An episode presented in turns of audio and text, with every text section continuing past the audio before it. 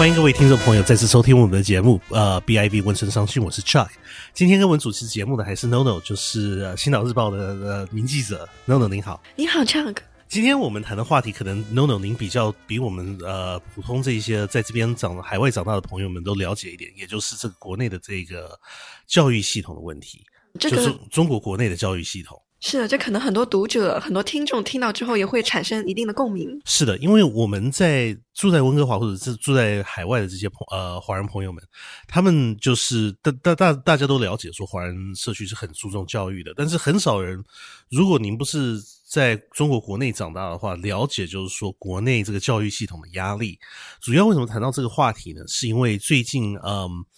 在大概一个月前的时候，从有一位从纽约来的这个呃。呃，一个教育教教育界的这个专家，他是提提到说，过去的十年，这个国际上的这个学校，呃，这些教教教育业的这一些大学校啊、小学校啊、这些语言学校啊，很多都是靠呃中国人吃饭的，靠中国留学人吃饭的。就是说，过去的十年，世界上最大的这个留学生的这个基呃来来历，就是来自中国市场。但是他是担心是说。在未来的十年，这会会有很大的转变。也就是说，因为中国本身现在非常注重提升大学研究所的教育程度，所以他们是他这位专家是担心是说，呃，会不会就是说来加拿大的留学生的人数会稍微减少，因为呃越来越多人会肯留在国内。但是我最近有回国访问，有去天津的几个国际学校，其中包包括位于天津的一个枫叶枫叶 Maple Leaf School 枫叶学校是。呃，跟了几位家长，跟了几位学生谈，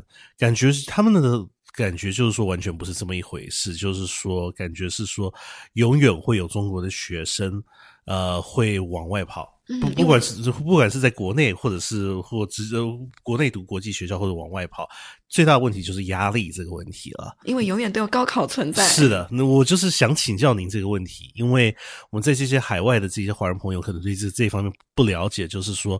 呃，国中国国内的这个教育压力到底多大？呃，会会为什么会对这个就是国内的学生造成这么大的这个推动性的影响？就是说，有比较有钱有能力的这些家长们就会，呃，不管是把学生摆到这个国际学校，或者是甚至于搬到国外去读书，这个情况好像是他们是说，不但不会减少，可能会越来越多。就是说，越有家长有能力，他们越把。孩子们往外推，我可我我这个事情是特别想请教 NoNo 的，就是因为您也是国际学生的背景，呃，国内的这个高考的压力到底是多大？嗯，Chunk，我可以那个跟您和听众分享一下我个人的高考经历，还有我身边一位朋友的例子。是的，就是为了高考，可能他只是高三那一年一次考试，但我们可能嗯，在中国长大那些学生，人生前十八年都在为那一场考试在准备。就是说十八年，就是说您甚至于有有些人在幼儿园，呃，就是在 kindergarten 的时候对就开始准备了。对，就。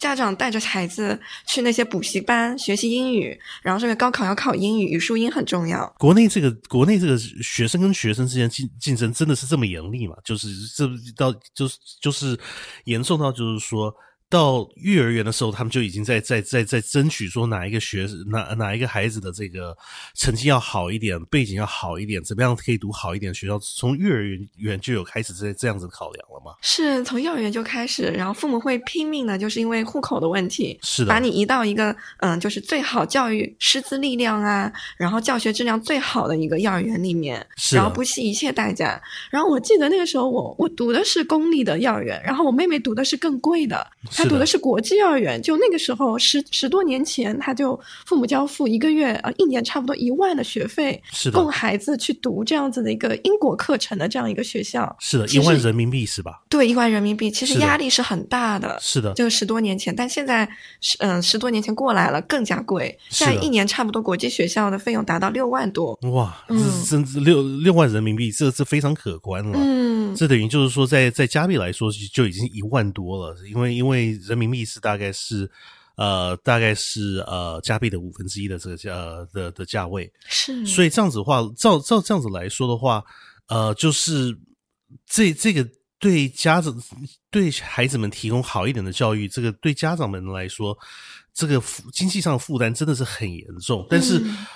有有没有学生就是有没有家长就是因此考虑，就是说可能为了要让孩子们压力少一点而读国际学校，就是读这一些，有没有这样这样子的现象发生？是的，是有这样的类似的现象。我记得读我在我读那个初中的时候，那时候准备中考，然后就有一些学生他们突然之间从班级里面离开了，是的。然后班主任就说：“哦，因为他们家长考虑到中考压力很大，高考压力更大，那就是还不如把孩子提早的送到澳大利亚。”新西兰这些地方去，是的，就让他们重新开始读初中，他们宁可走这样一条道路。我去他们，我据呃报道跟问那边的家长还有那边的学生的了解，就是说，您如果读国际学校的话，虽然说这些国际学校枫呃枫叶学校，就是您毕业，您呃高中毕业了以后，您可以得到就是。光是不光是得到加拿大的这教育系统证书，也可以得到中国教育系统证书。但是主要问题就是在，就是说这些读国际学校的学呃孩子们，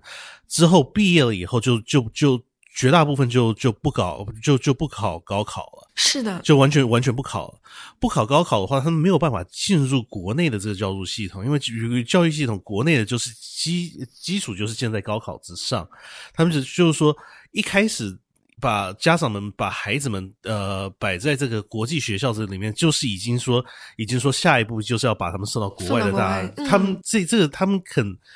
家长们肯做这个牺牲嘛？就是说，呃，肯肯就是说，完全把国内这条这这条路线，就是呃。等于就是把这个门关起来了，他们肯做这个牺牲吗？我觉得可能看不同的城市。我觉得近几年在上海，然后北京、南京啊之类，然后国际学校越来越多。然后上海现在更至少有十五家，是的，嗯，这样子的国际学校就专门培养孩子出国，然后人数也是不断的增长。是的，所以很多家长他可能看在就高考可能会扼杀孩子天性啊，然后觉得孩子压力特别的大这个份上，宁可自己辛苦一点，然后把孩子送出去。因为呃，我在报道的时候有有呃有发觉到这个枫叶枫叶学校，这个是位于天津的这个 Maple Leaf School，就是枫枫叶枫叶国际学校，他们的这个学科啦、什么课本啊，都是来自 B C 省的。呃，跟这几位朋友呃小小朋友们谈到的时候，他们呃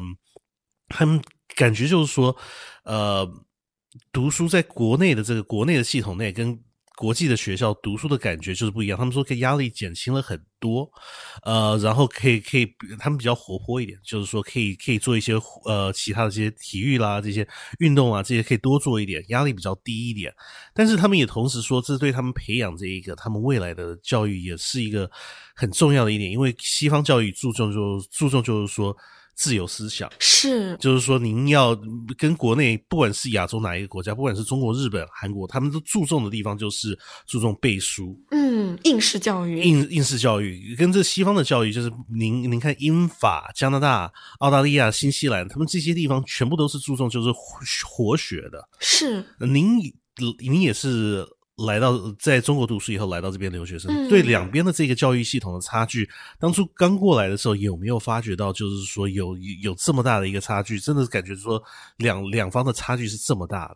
两方差距，这点唱稿真的的确是我承认特别特别大。是的。然后首先是可能说我第一次来加拿大，我就看到那个在 Pacific Spring Park，是的，里面有一些初中学生在地上捡叶子，因为他们在那边上生物课。然后老师说这是什么叶子？这在中国是不可能发生的事情。是的，肯定是在课堂上面，老师说啊，这个叶子叫什么名字，大家记下来。是的。但我看到他们这样就觉得，就是教育方面不一样。还有一个就是像前面你提到的，就是思想方面的表达程度的不同。是的。然后在中国是可能被动接受的，我们很少去考虑说啊，我们今后到底想要成为什么样的人，然后很少有我们自己自发思想的考虑。但我。跑到那个这里来读研究生的时候，就觉得老师经常会来启发你，是的，就让你自己来表达自己，是的，然后来写论文，也就是像 personal statement 来考虑自我这样子。这在国内是很少有这样的事情。是的，嗯，呃，当然在这次报道里面也感觉到，也也有感觉到，就是说国内的这些呃中国国内这些领导，他们也是了解说这个问题是存在的，因为他们终究也看到，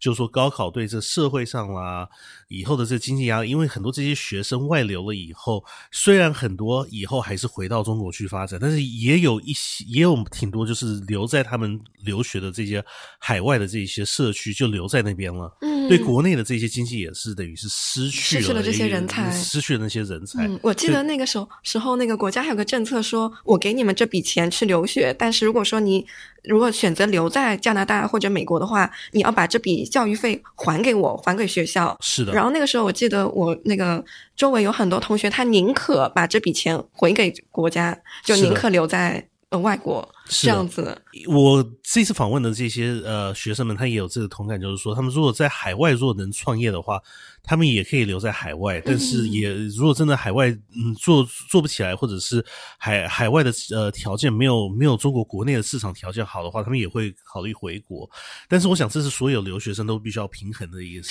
情，是就是说，呃，在您若来温哥华或者是去澳大利亚的呃悉尼，他这个这些地方工作机会都不是。特别多的，所以你学了呃，在在这边毕业的学呃学生们，不管是中国大陆市场也好，台湾市场也好，香港市场也好，前一阵子回流的人非常非常多。呃，这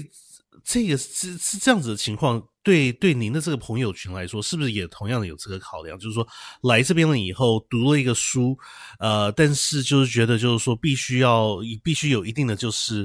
呃，选择就是必须必以取舍吧，因为两两边各有利弊。也就是说，有这有没有这一方面的压力？有，也有这一方面的压力。因为可能国内可能最近它可能在发展比较快一点，是的。然后的确是机会比较多，然后就会有很多人说：“哦，我读了这么大的一个学历出来，比如比如说我是呃研究生啊之类的，然后我在本地可能从事的这样的行业，并没有那么的理想中的达到这样的标准，因为它可能有一定的语言要求啊，你的那个在这里本地的工作经验啊之类的，所以会有一些人他会选择回流。我们之前有采访到有几位留。留学生是我，还是觉得可能在香港有更多的这样的一个机会来锻炼自己，所以然后选择回流这样子。所以照理来说的话，就是说永远就是出来留呃，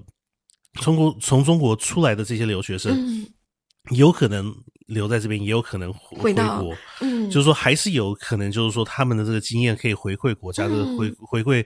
社会发展，中国国内的社会发展，但是也有可能就是说，这个人才就外流，就永远留在留在海外了。对，所以这方面真的是呃，可能就是中国政府当局可能要以后要进一步发展改革的一个很重要的一点，就是说怎么样？因为现在国内发展呃，国内发展这么快，收入发展那么快，人才教育这一方面。也必须要随着这个经济的发展一步一步的进步。当然，国家市场这么大，呃，发展的不平均是是难免的。但是，